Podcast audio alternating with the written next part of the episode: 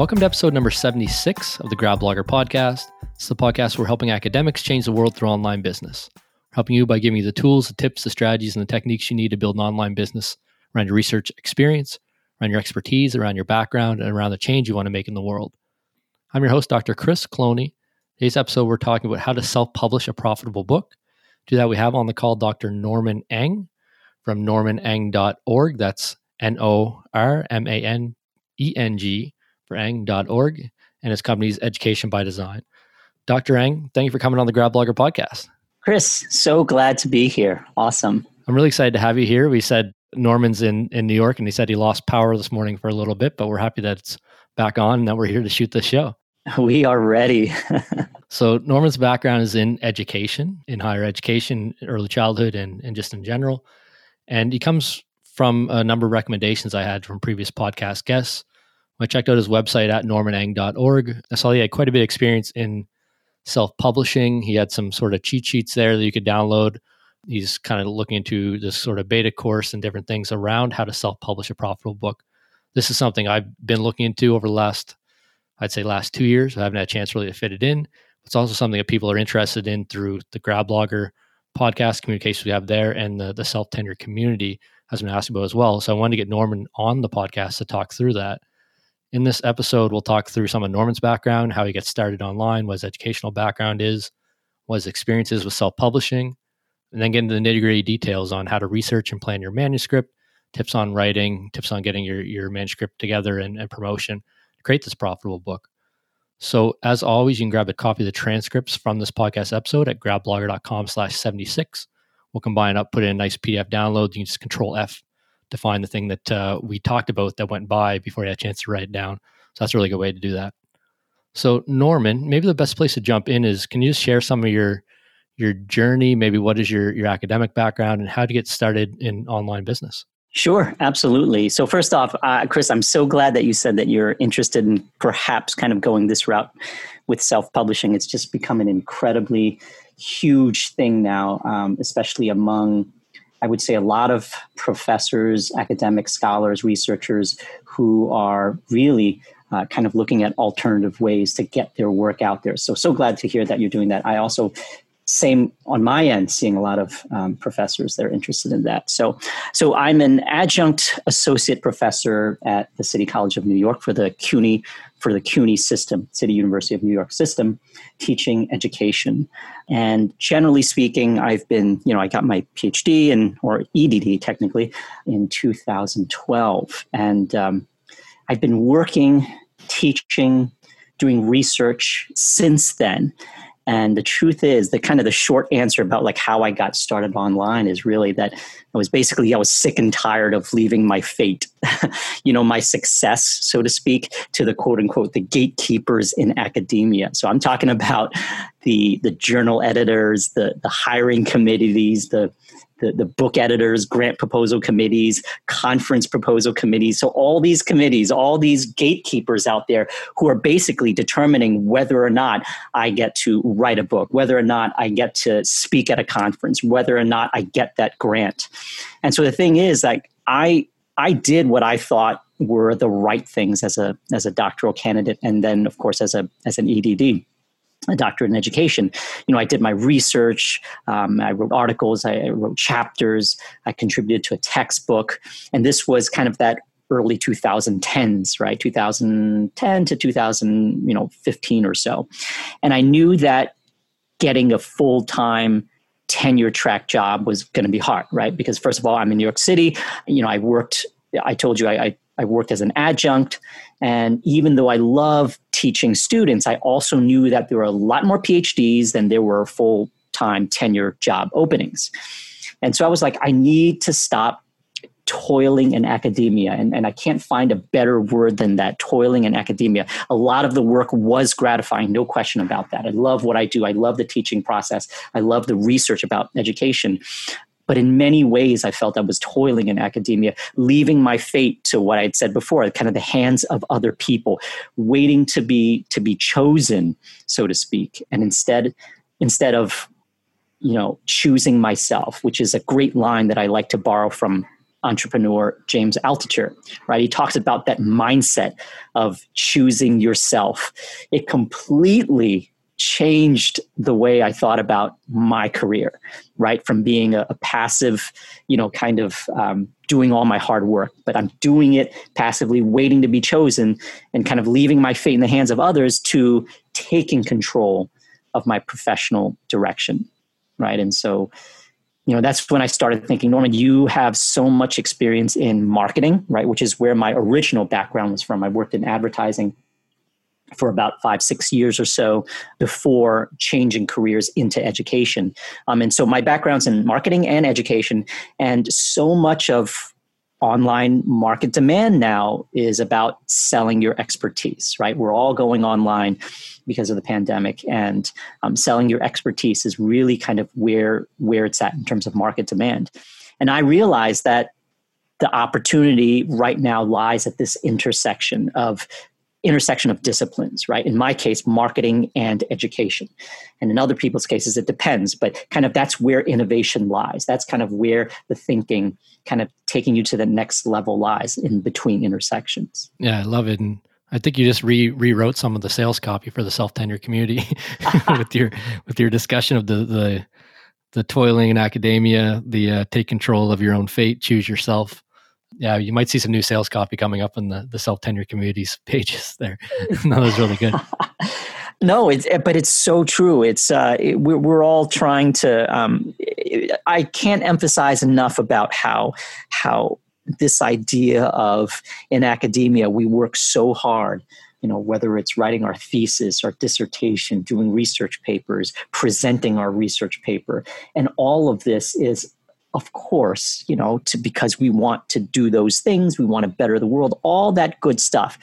But the reality, of course, is is that how much do we get recognized for those things? And we do. Some of us, we absolutely do recognize. We kind of build our resumes step by step by step. The chosen ones. Right, right. But at the same time, it's a it's a it's a process. It's a process that in this day and age, you could be adjuncting while doing this, or you could be doing a postdoc for years before actually getting this tenure track job. And so what, what ends up happening is that we have a large portion of our faculty who are contingent, who are adjunct, who are one-year appointments, who are visiting professors, who basically who aren't, they might be full-time, but they're not tenure track jobs. And that's, you know, and I was basically determined not to follow that once I realized this idea of choose yourself, you know, I was determined not to follow this conventional path. And so, you know, we're we're actually fortunate in this day and age, obviously, to, you know, we live in a time when not accepting the status quo is an easier decision than ever to make, right? And so there is this there was this part of me that wanted to prove to myself that the traditional route, the traditional academic route, you right, you know, the get your PhD, do your research, get the tenure, is not the only way, and that's of course what your whole blog is about, and, and as well as your podcast. And in fact, honestly, it is a losing proposition for a majority of us, right? How many, I don't even know the numbers. Maybe Chris, you might know, but like what percentage of, of academics or, or professors are you know are not you know are are not tenured or or, or don't or, or, or adjuncts or or you know are thinking about kind of moving outside of academia i'm sure it's a good portion of them if not 50% maybe less than that. But it's definitely eh, certainly when a majority of when a what was it? I think the numbers that i heard was something like 70% of of faculty members or instructors in general are adjuncts um, and so certainly contingent faculty. And so there's a large portion of them like, I have to do something with my advanced degree. And that's basically like, that's how, why I was compelled to go online. That was basically the start of my, my self-publishing journey. Oh, I love it. So, I mean, I, I resonate with a lot of that. Obviously, I, the, the listeners of the podcast will know that I defended my, my thesis on a Tuesday. My company's incorporated on a, on a Wednesday. Oh, and then I was in Chicago launching my company the following, following Monday doing thesis edits on the plane to, to, get my thesis accepted. Um, so I took a I took a different route as well, um, and and growing online business since since 2016 when we got started here, um, now a couple of businesses has really you know allowed a lot of that freedom that you're talking about. Um, I want to I want to jump into your story a bit on some of the early days. So you have a you had a marketing and advertising background. Yeah. Um, you moved into education. You did some work there. Came this realization that the the tenure track dream you need to be chosen and selected and through all these different kind of processes you, you wanted something different for yourself. You know what were some of those first steps then to to getting online? And maybe even before we get into the self maybe the self publishing is the first step but what what were some of the first things you did to to get started online Right. I mean, I can go into definitely the, the details of the self publishing part. We'll, we'll go into that in a little bit. But I would say during the doctoral process, right, uh, probably back in maybe 2008, 2009 or so, uh, this was while I was taking the courses and starting to do the research for my work. You know, I started a blog. And, and basically, the blog was just a repository of of information. So whatever it is I was interested in or stuff related to my to my research, I would just kind of drop it in there. And again, it wasn't to try to attract an audience. It was just it was just a repository for ideas. And that's exactly what ended up happening is that it reached nobody. I didn't, you know, back in 2009, you know, I didn't know any of that stuff. You know, you just thought, let's start a blog. Okay, sure. But uh, the upside for that is that it did kind of plant that seed in my mind about doing something or trying to reach a larger audience, a kind of a mass public audience, as opposed to kind of what we've been trained to think, which is reaching that, reaching your peers, right? Whether it's you know writing a grant proposal or writing um, a manuscript uh, for a journal or whatever that is, we're trying to reach our peers um, and everything, you know, peer review and all that kind of stuff. We're writing for the scholarly community. And so the blog kind of opened my eyes to, to how can we get our work to the larger public? And there was a part of me at the same time that was like, I, I, I like kind of doing the research, but at the same time, it was very limiting again this idea of of waiting for others to choose you. But at the same time i'm also thinking like am i just reaching like am i making a difference? And when i was blogging and then you know of course i got comments here and there on on the blog post not much at all. I'm talking about like 10 people. But at the same time getting that feedback from the outside public uh, was a wonderful thing and it again it, it really kind of set the set my perspective on how can i how can I reach the larger public? How can I make a bigger impact? And I think as I was doing those blogs, 2009, 10, 11, kind of 2013, 14 or so, because at that time I was also writing a textbook, um, or at least I was helping to, you know, with my mentor writing this textbook, um, where of course the audience is very built in, very, um, um you know, it's for an academic community, it's for the students and stuff like that. Um, I had already started thinking about how can I impact that larger audience. And at the same time, you know, I was adjuncting, right? And I still am. I'm, I'm still adjuncting. But, you know, I was also thinking about what am I what am I doing here? Am I am I waiting for that mythical tenure track position, which was not happening in the CUNY system, or at least certainly in my department in, in my in education? not finding that stuff. So all of those things just kind of came together to to to push me to think about how can I not just continue toiling away? How can I leverage all this knowledge that I had about marketing and education into something where I could impact a larger audience beyond the scholarly community? And that's really where this that's when i hit upon self-publishing. That's really it. That's the early start of it.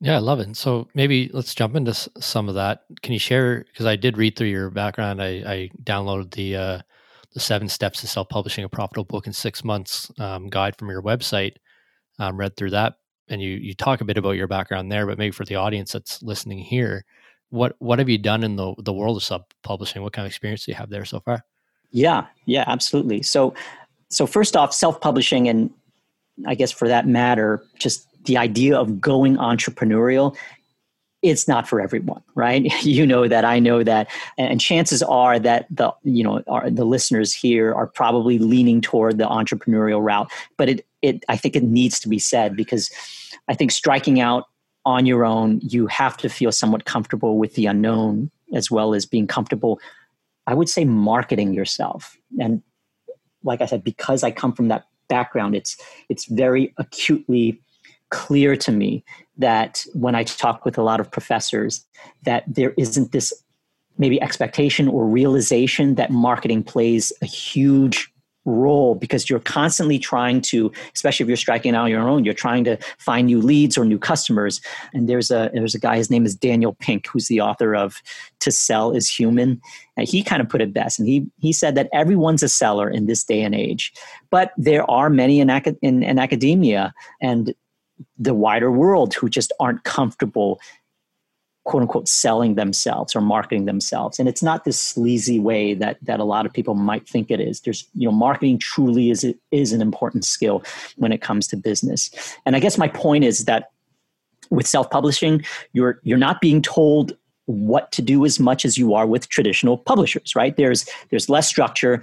And so with self-publishing you know you decide your title right? As opposed you know you those of you who've published with with with publishers yes of course you have a say in it. But the bottom line is that they will decide what your title is. They'll decide what your um, book cover looks like. There's very little control. When i was you know when i was doing the textbook i had zero input into the book cover. Um, you get in with self-publishing you get to decide right not just your book cover not just your title but your price how much you want to charge right? We know that that our students they don't want to be paying you know $60 $70 $80 $100 for a textbook. But you get to decide your price and you can always change your price depending on what you do. Um, and of course you can control your content. That's something else that a lot of academics aren't necessarily aware of is that so much of your stuff your content um, is you you get to control of self-publishing. And with traditional publishers that's just not the case. Oftentimes i've had people who asked uh, norman could i use um, a certain excerpt from your book you know uh, and mention it in my book and i'm like go ask my publisher right? So there's this idea that, that you there isn't that much control. And then forget about like if i want to take it international can't do that with um, with uh, traditionally published books. You have to get permission. You have to go through the pub- everything you have to go through the publisher. With self-publishing you get to decide. Content cover price distribution channels everything. And so basically i'm saying that if you're disillusioned with this with the control that big publishers have with the whole process, then maybe self publishing is for you. But at the same time, it is tremendously hard work because you're doing everything. And, you know, so I, that, that's when it, that's, you know, but once I realized that publishers don't actually help you all that much with marketing, which is, by the way, something that academics are surprised to hear about, then I was like, forget this, right? I might as well do everything everything myself, especially with a background in marketing. Not that I knew what it meant to mark um, to market my book um, in terms of because I didn't come from that book background, right? My my advertising, my marketing was was was in uh, consumer products, retail, things of that nature. Um, but the idea, of course, is, is is transferable, and you know because in traditional publishing, what they do is that in terms of marketing at least. They'll they'll list your book in their website. They'll they'll they'll list your book in their mailings. They'll probably depending on what you've negotiated they'll probably get you a booth at some conference to, to, to sell your books um, or they'll of course they'll tweet your books out on social media. But like beyond those kinds of things like publishers don't really market your book in any long-term meaningful way right? And let's let's be honest like like who can blame them? They, they have their own priorities right? They you know unless you're you know like malcolm gladwell or, or, or adam grant or michelle obama you know or some other big name right? Because think about it, that's right that's where they earn their money. Not from you and me and stuff like that like the average person. So I, i'm sold. We need to take control of our own destiny on these things. I see on your site a couple books here. I see teaching college the ultimate guide to lecturing, presenting, and engaging students. Um, I see presenting the professor's guide to powerful communication. Are those the two main books that you've done self-publishing with, and are there any ones that I'm missing? Yeah, there's actually a third book which I did almost zero marketing with, which is uh, called uh, uh, "Create an Engaging Syllabus." and um, and so that was a like that was a book that was like a that's like a, a 50 pager quick ebook that I put out there because I saw kind of a need for that, and I had professors who asked about you know how to write a syllabus, and I kind of threw that in there, and so that was also a self-published book. I don't promote it as much; it's just because I I oftentimes use that as a lead magnet for as a free lead magnet for my other books. Um, and I'll kind of explain like what I mean by that. But generally speaking, oftentimes when you have a series of books, you can take either your shortest book or whatever that is, turn that into a free book as a to generate leads for your other book. So in other words, like I used, and I, I don't do this right now. Right now, I, I, it's like it's like ninety nine cents for the, for that ebook for the for the the syllabus book.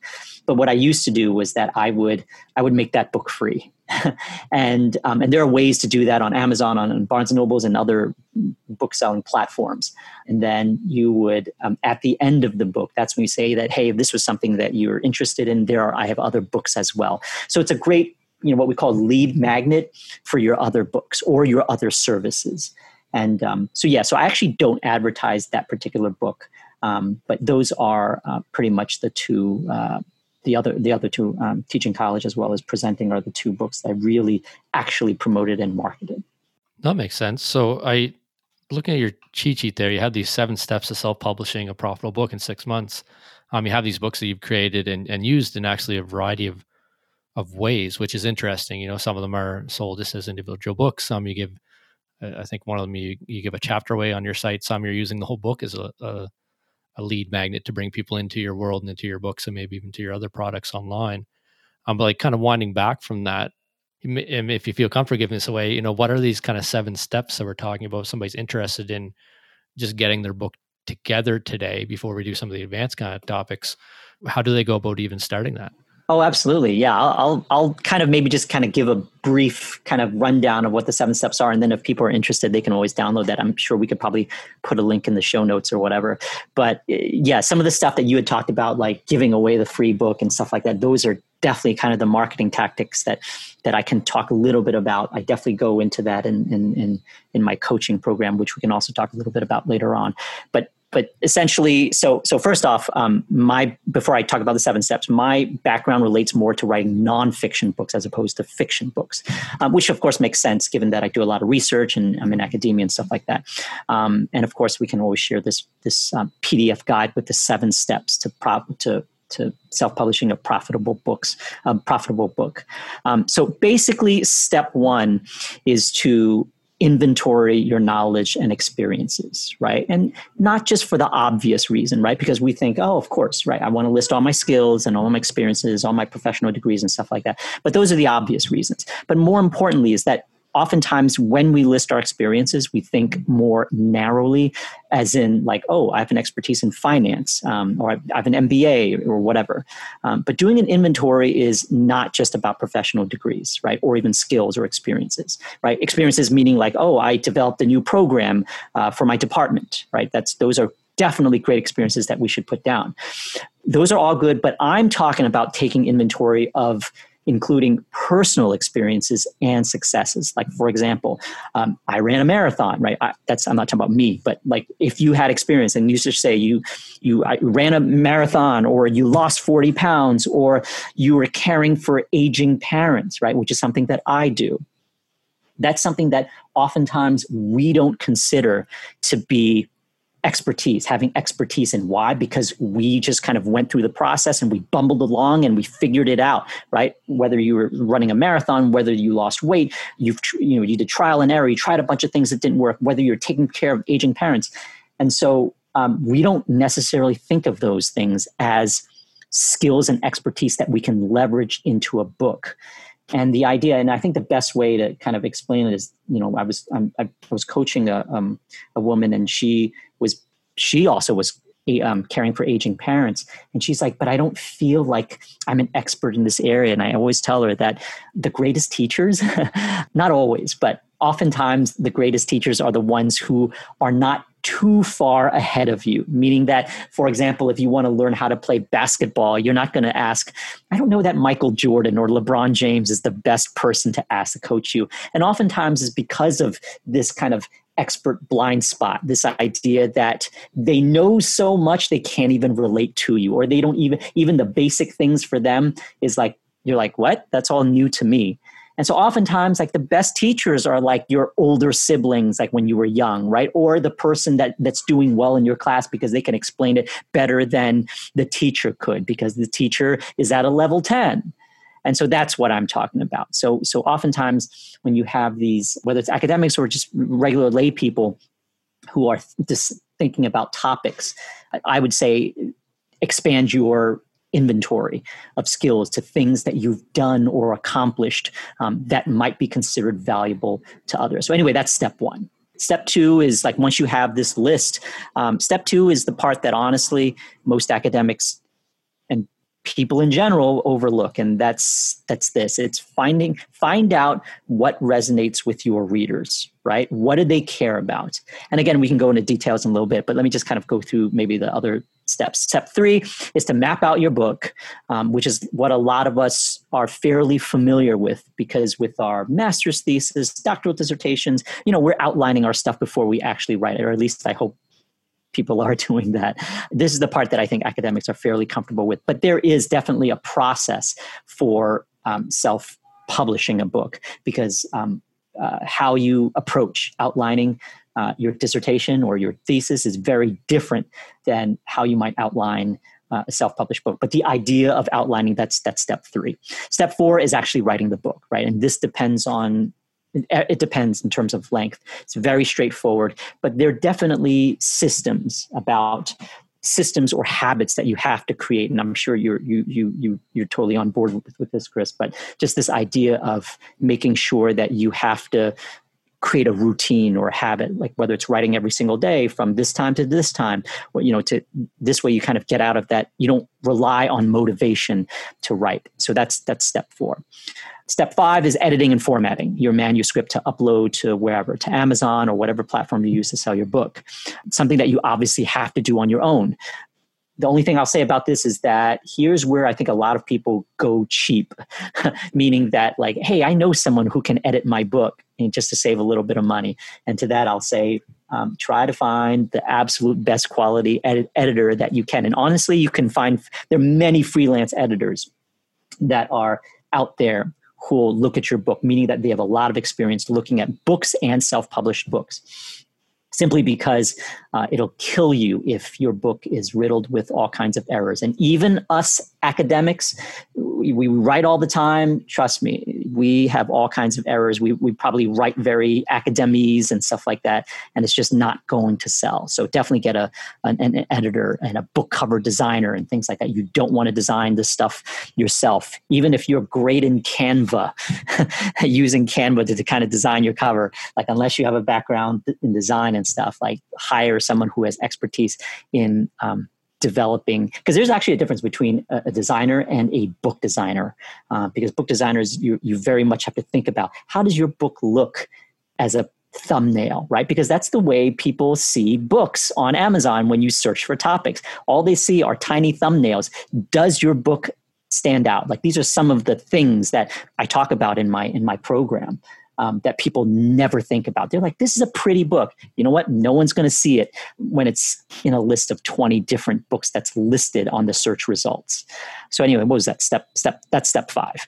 Um, and step six is basically planning um, out your marketing. Right. This is the the the part where you have to think about what do you want to call your book, your title. This you know you have to determine your price. You have to determine you have to write out your book description and your keywords and, and categories. All of those I would say are hugely important. If you do not get those things right, you could write a great book. Uh, but if you overlook these factors, no one will even know your books exist because you put it in the wrong book category or whatever, or they are not going to buy it because of the way it's presented. Right, just like the like the book cover example that I was talking about before all about marketing.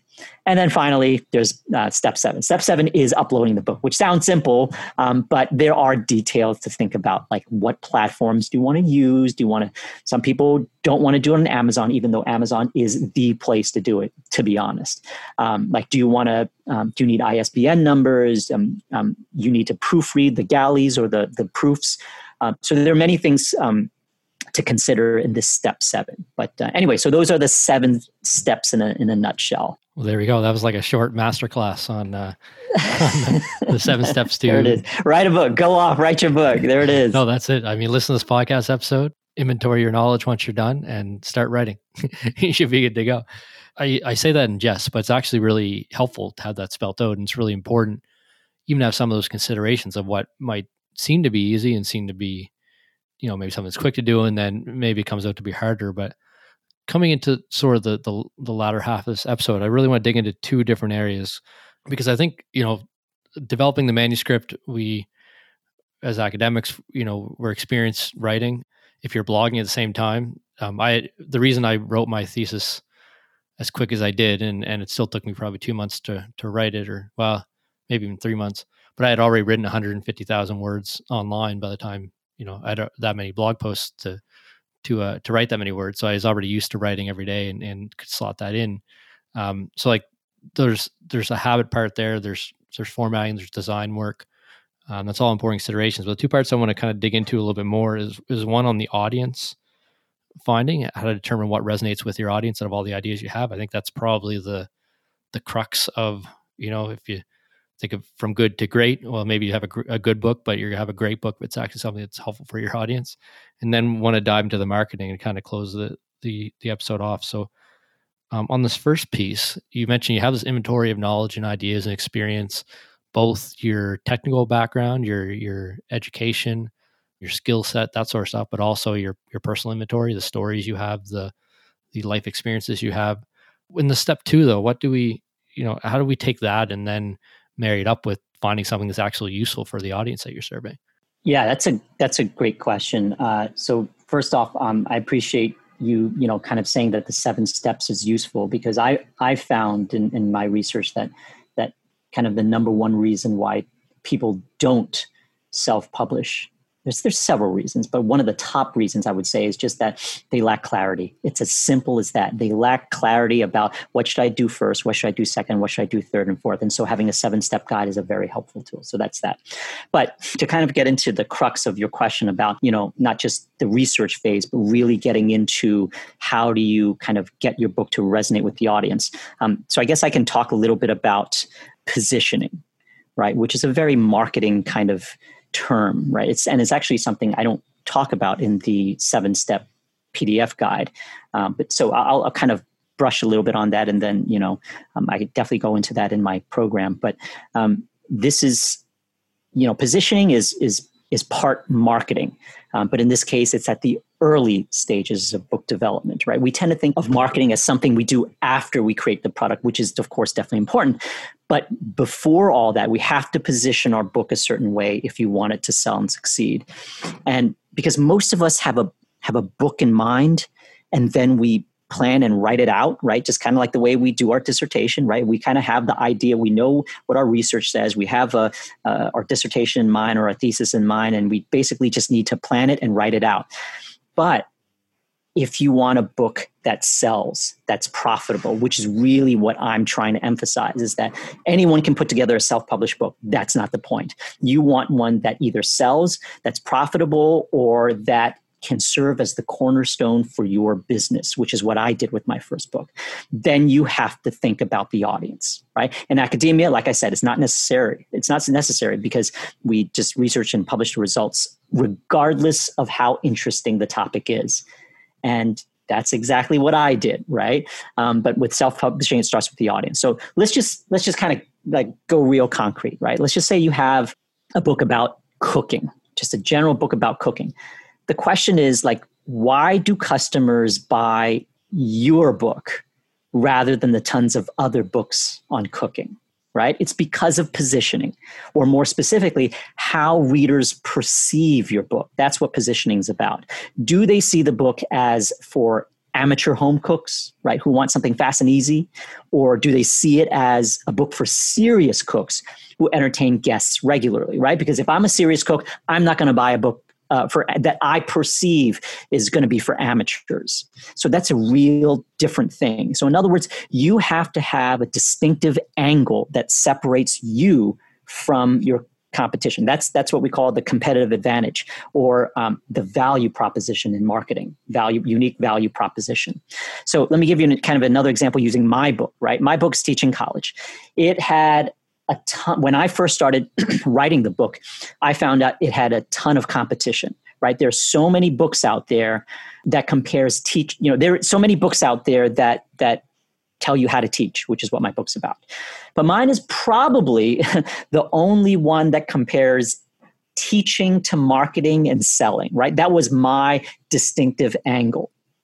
And so even if readers don't know much about marketing, I get that everyone knows what advertising is. Everyone has an idea about what selling is, regardless of what their perception is, right? They've all had experiences with advertising. They all know what it means to kind of sell something, which is, of course, part of marketing. And by broadening that topic of teaching beyond the field of education and into the business realm, I think I made the topic much more meaningful to readers, right? So, because here's the thing like, no other book about teaching, to my knowledge at least, does this, right? Most of them are positioned squarely in the education and academic niche, which is fine, right? But I'm convinced that that's part of the reason why my book resonates with readers, right? You don't have to know education theory. And so, you know, if you're if you're interested in publishing your own book, you have to think about positioning, right? The way you want others to see your book. So I would say to, to listeners, if you're interested, ask yourself what makes it different what makes your topic different and what makes it better than other books? What is your competitive advantage? If you can articulate that in a sentence, my book explores teaching from a marketing angle, from a selling angle, which is very critical if you want your students to be engaged, to be motivated, to quote unquote buy into your knowledge, buy into your expertise, buy into the topic that you're teaching. This book is for you. And so there are a lot of people that are thinking, oh, okay, yeah, I kind of agree with that. Of course, I have readers who disagree with that. Oh, you know, teaching is not about selling. You know, that's a whole other topic. But generally speaking, it resonates with people. And so you have to, you know, I think just like I said, most writers just write the book they want to write rather than a book that resonates with readers. You know, they say stuff like, uh, what I'm writing about, trust me, it's an important topic to that, I say, okay, I agree. You have probably a very important topic, but how is it different or better than your competitors? Why will a reader pick your, your particular book? That's what marketers are thinking about all day, every day separating yourself in fact that is there's a thing in marketing which which which we say which is often which is basically that it's better to be different not necessarily better because better is all about is very subjective. Why is why is avis better than hertz? You you know, you know what i mean? Like why is coke better than pepsi? You can you can do an ad all about why you're better but it's very subjective. But being different is fairly objective. Like if you have a very different thing that nobody else is talking about that's fairly distinctive. Um, and so anyway so what i'll do right now is that i can give maybe a couple of recommendations just in terms of how to either research your book or position yourself a little bit better if that's cool. Yeah, let's do it. Yeah. So, number one is choose a topic that other people have written about. That's probably number one. Because there's a lot of academics out there who want to write about whatever it is that their discipline is on. So if their interest is in, you know, medieval literature that's where their expertise is. The question, of course, is has anyone written about this topic? If no one has, else has written about it, either and you you know you succeed in writing about this topic that no one else has written about you're either a genius who's discovered some untapped market or some blue ocean or more likely there is little demand or interest in your topic which means it's not going to sell that's the bottom line. And an easy way to kind of check this out is do a simple Google search or Amazon search, right? There should either be like literally, uh, Chris, what do you what do you write about? Dust explosions.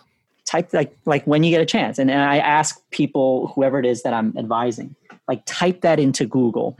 Type that into i, I do. My platforms come up.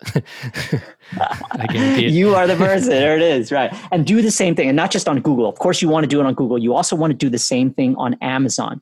And so my point is that there should be either books on this topic or websites devoted to this topic as in more than just a few and and and even better um, written by many other different you know people and perspectives and things of that nature basically the idea is the bigger the market um, the big the more you see that's out in google and on on amazon as in more than a page like two pages, three pages, like there are 20 results. You pop, uh, uh, you, you type in a search result on Amazon and 20 books pop up. You type up the same thing on Google and usually around 10 or so results come up. And if you see more than a page worth, then maybe there's something, right? But at the same time, too much competition means that you'll be a small fish in a big, big ocean kind of thing. So you have to kind of think about that, right? So if, if you want to go into weight loss. So we have an idea around the competition yeah. part yeah. there. Um, I do want to, so if you do Google dust explosions, I actually come up on the second page, but we do own ah. Most long tail keywords around um, industrial safety for fire and explosion protection for dust explosions. That's what a thousand blog posts will get you. gotcha. And and have you done it also for for on Amazon as well with the dust explosion and and uh, safety and things like that? we don't have the content there, but I do use that as a research tool. So if I want to know content to write for my site, look up the the published books on Amazon, look at the table of contents, and there's your list of topics to write about on your blog post that have been vetted. Ah, so like the table of contents and things like that. Is that what you mean? Exactly. Yeah. Perfect. Yeah. I totally get you. Okay, so we have an idea around positioning. I can summarize, I think, into three three three sentences. So y- you need to be unique. Yeah. It has to align with your brand, your values, what you stand for. And what I mean there is if your brand's serious, don't write a silly book. 100%. or if your brand's silly, don't write a serious book because they're not there there's not going to be a he's in there. Um the third one is that that's all fine and dandy, but it's got to actually resonate with someone.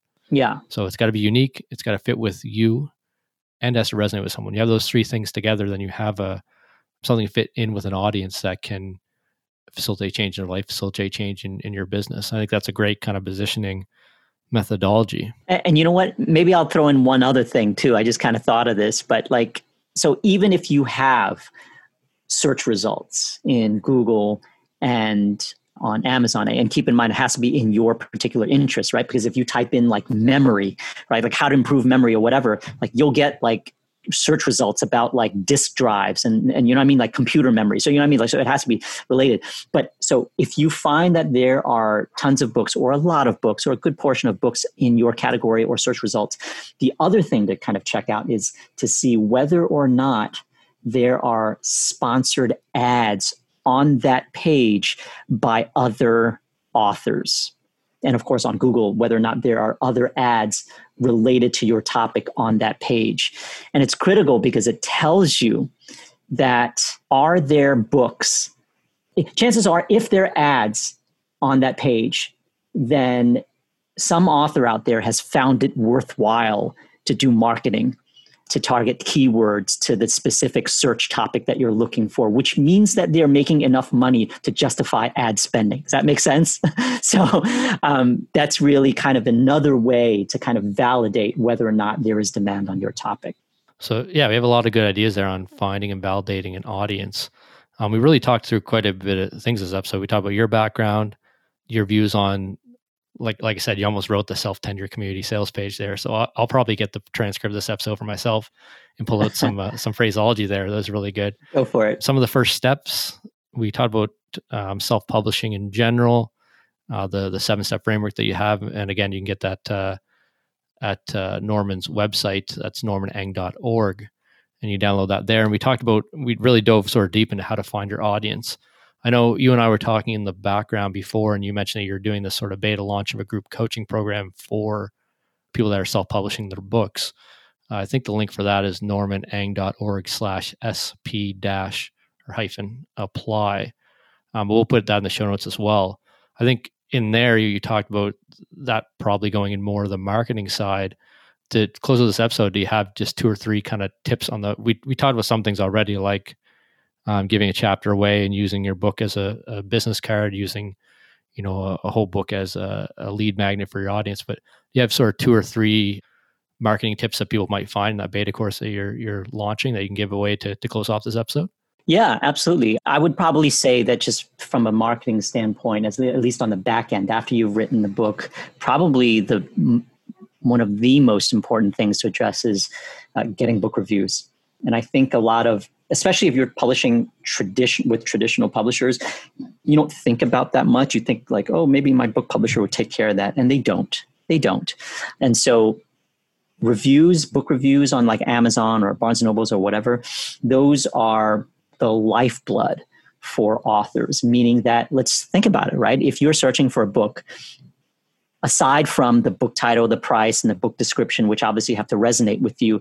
But the next thing you're looking at after that are the reviews. Is it a five star review, four star review, or whatever? So, what I actually do is that I, here's the thing you have to go out of your way to get people to leave reviews on Amazon. Most of us don't think that way. We're like, oh, I want to get it organically. And if people love it, they'll leave reviews. But, Chris, when was the last time you wrote a review?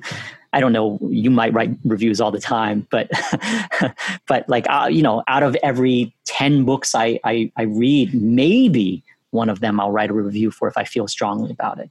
But so you have to, I guess my point is this is that you have to go out of your way and get comfortable with um, getting people to leave reviews. So what I actually do is that I'll create a spreadsheet of people that I want to review my book.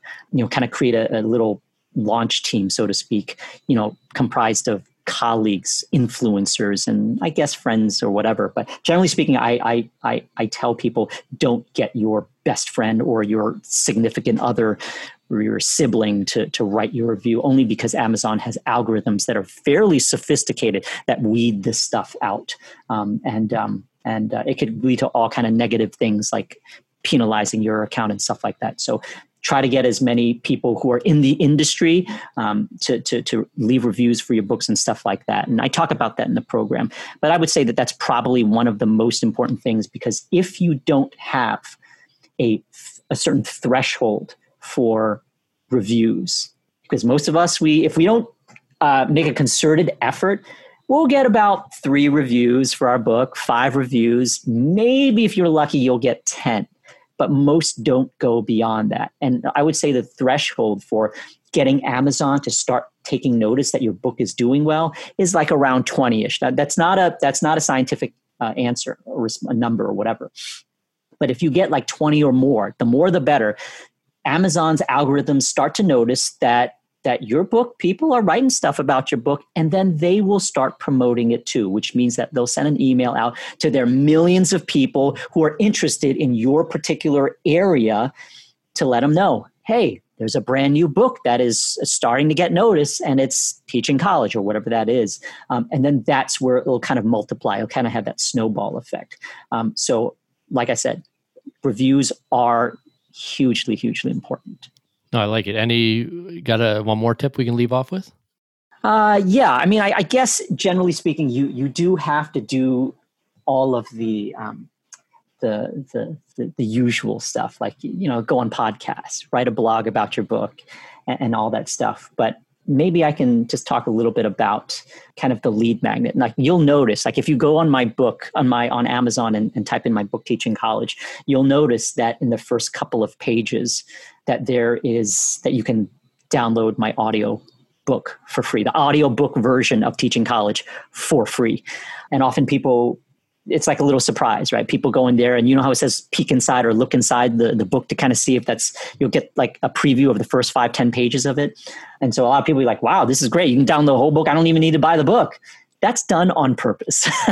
you know, that is done on purpose because it is a lead magnet, which means that when people um, download your free audiobook. Obviously they have to put in their email address so i know where to send that you know where to send the, the free audiobook to.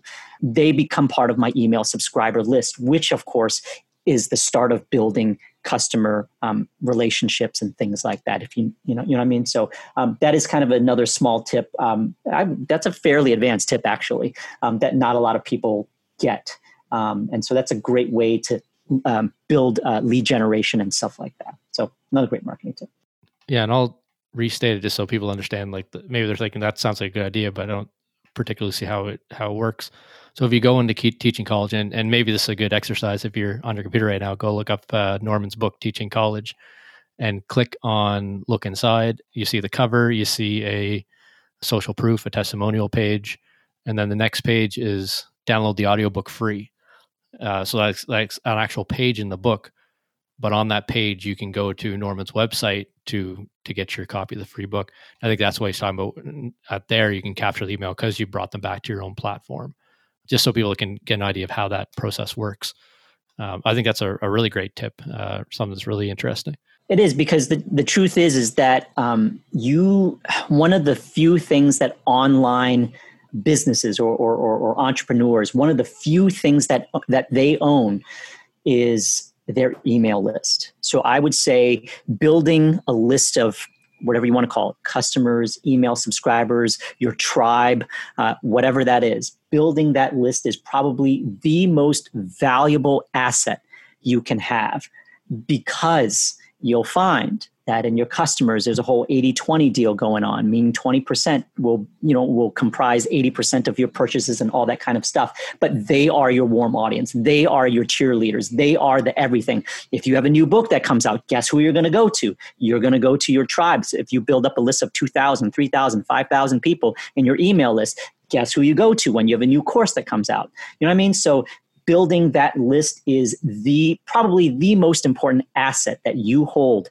as an entrepreneur as an online business person you know what i mean? So so that's why i, I want to have that um, that freebie that lead generation tool at the beginning of my book. And i'll just add a, an asterisk here um, back up your list often because you don't own it until you get the raw file.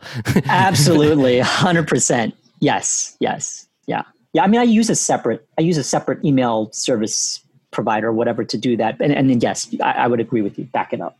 get a hard copy just uh, in case the provider goes down or you know you get a glitch or whatever. Um, but it, the point's well the point's well taken is that um, you really want to be working off the platforms that you own. So your own website, your own email list, um, and pulling things in from these other areas like Amazon and social media. And the the goal should be to get people back into your space. Goal number one should be have your own space. So if you're only working off Instagram, you don't have a website yet you know the rules can kind of change in a day and change things around for you and your business. So well, we talked about that on the podcast before we won't uh, belabor that point. Um, but i do want to just kind of at the end of this episode to say thank you for coming on. It's been really interesting to hear about your your experiences self-publishing books and the kind of stuff that you have at your website at normaneng.org if somebody wants to learn more about you and your work um, what you're up to where's the best place for them to to go to learn more yeah, so so just kind of like you said, my, my main website, you'll kind of get a better feel, just the normaneng.org uh, website, you'll kind of get a better feel of how I've, I've kind of broken down my business. So that's kind of where, um, if you know your listeners, if they're interested in in in self publishing, they could just go to normaneng.org forward slash self dash or hyphen publishing, self dash publishing, and they can get the, the, the seven step guide there. That is a great place to start, just to kind of walk you through the overall process of how to um, write a, a self published book. Um, but if you are serious about really trying to build a business off of a self-published book. In other words writing it and thinking ahead um, which is what i did. I was like i don't just want to write the book. I want it to be the cornerstone of a potential business. You know then i've kind of created this group coaching program and it's like it's for serious candidates like if you really are thinking about like i've been thinking about publishing a book but i just don't have a publisher um, you can publish it on your own. Um, so I have this program. It's just kind of a small group coaching program that's that I'll open up to to the audience for grad blogger. And so, um, as Chris mentioned before, uh, the, the the link is normaneng.org forward slash sp dash apply right self-publishing sp dash apply and again it's in beta like i'm just um, but the fact that it's in beta means, of course, you will get extra attention um, and a chance to really take advantage of the of, of, of, my experiences. Because like I know some of these groups of self publishing, um, these coaching programs, they charge like thousands for this kind of stuff because it's hitting so big now. Um, but I'm definitely willing. I just for your audience, like I just want to get it out there, get my knowledge out there, and just see success stories. So I'll definitely throw all kinds of attention. Uh, to your listeners, so that's really that's really it yeah, I'll encourage you to go check out that out if uh, you're interested in the self-publishing world. Definitely go check out normaneng.org and his website and what he's doing there. And maybe some point in the future we can get you back on and talk about the other aspects of your business you have going on as well, Norman. Yeah, absolutely. I'd be thrilled to come back. Awesome. Well, thank you very much. And yeah, I look forward to talking again soon. Chris, it's been a pleasure. Thanks for having me here. Okay. Talk soon, Norman. All right. So you've been listening to myself, Dr. Chris Cloney, and Dr. Norman Eng. We were talking about how to self publish a profitable book. We talked about his background and experience in higher education, his academic background, some of the reasons why he decided to get started online, to get started to build an online business. And those were really around controlling his own destiny, around the fact that most PhDs and, and other higher degrees aren't going to get a tenure track position. He had these kind of, you know, terms like choose yourself, um, a lot of sort of visualization about what you can do in your life. And online business can be the vehicle for that. Um, and I hope that we're making that clear with the Grad Blogger podcast. And that is really the whole reason that we started the, the community at selftenure.com as well to help academics get started in entrepreneurship, get started in online business, to grow their business so that they can direct their life and have the the means and the ability and the time freedom to choose these sort of things that Norman was talking about. So I really enjoyed going through that discussion and then getting into his first steps starting an online business what uh, you know what he did early days with content creation and blogging. We talked a lot around self-publishing and we mentioned this this might not be for everyone you know it is can be hard it can be difficult but with the help of people like norman and you know what we're doing here at grad blogger we can get you down those tracks a little bit easier. Uh, we talked about the seven step framework that norman's developed for self-publishing a profitable book. Step one inventory your knowledge Step two, find what resonates with their audience. Step three, map out your book. Step four, write your book. Step five, edit and format the manuscript. Step six, look at the different elements of your book. So now you have manuscript, you need a cover, you know, visual elements, uh, breakout stories, whatever the, the book design is going into. And then step seven, launching and, and uploading your book into whatever platform it's getting sold across. And we took a really deep dive into this topic of finding your audience. Norman mentioned a couple key things have a unique position um, you want that unique position to align with your brand, align with your other business that you have outside this book. And it also has to resonate and align with what the audience wants and needs. So there's a lot of research you can do there. Then we get some really great tips on the marketing of your book. Everything from really simple tips like giving a chapter away on your website through to more complex tips like having lead capture directly baked into your book on the first couple pages so that when somebody looks at the you know look inside your book on amazon you're getting them back to your website there. So as norman mentioned he shares a lot more of these sort of tips on his website at normaneng.org um, he has the cheat sheet that i downloaded which was the really genesis of this episode the seven steps to self-publishing a profitable book in six months. He's also looking at launching his beta group po- coaching program uh, for folks that are more interested in this area. So i encourage you to check those out as well. As always as i mentioned at the outset we have the transcripts for this episode. It was jam-packed this may be one of our highest um, word count episodes. So even more reason to, to go download the transcripts, control F, and find the specific thing that you're looking for, the specific tip, then you can apply that in your business today. So, so as always, thank you for coming on and listening to the Grad Blogger podcast. Um, look forward to continue to bring you amazing guests, do amazing solo shows, and helping you build your business online as an academic so you can change the world and change your life as well.